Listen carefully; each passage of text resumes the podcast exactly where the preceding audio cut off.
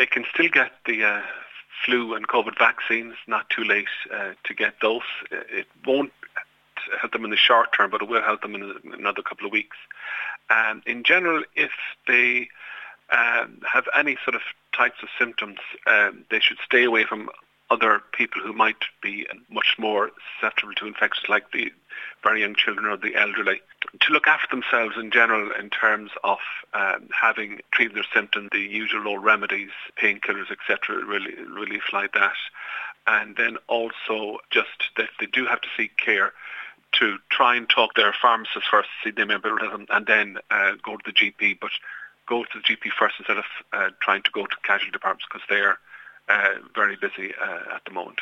And we do know that there was a major effort, as there always is every year at Christmas time, to discharge patients. But what's the feeling like on the ground now as uh, the Christmas comes to a close? And we do see traditionally every year a big spike in the likes of overcrowding uh, coming into the new year. Oh, that is uh, a problem, and we're trying to manage that very carefully. Um, we have a small number of nursing homes and rental facilities with um, outbreaks, but thankfully, uh, while they have the outbreaks, the numbers involved are in most cases relatively small. So we're trying to make sure that if we, if the patients are well enough to be discharged, that they're and they can be discharged back to their to their um, uh, the previous facility that they can be isolated there and good infection control is uh, put in place. But the, the care of the patient um, is the prime objective.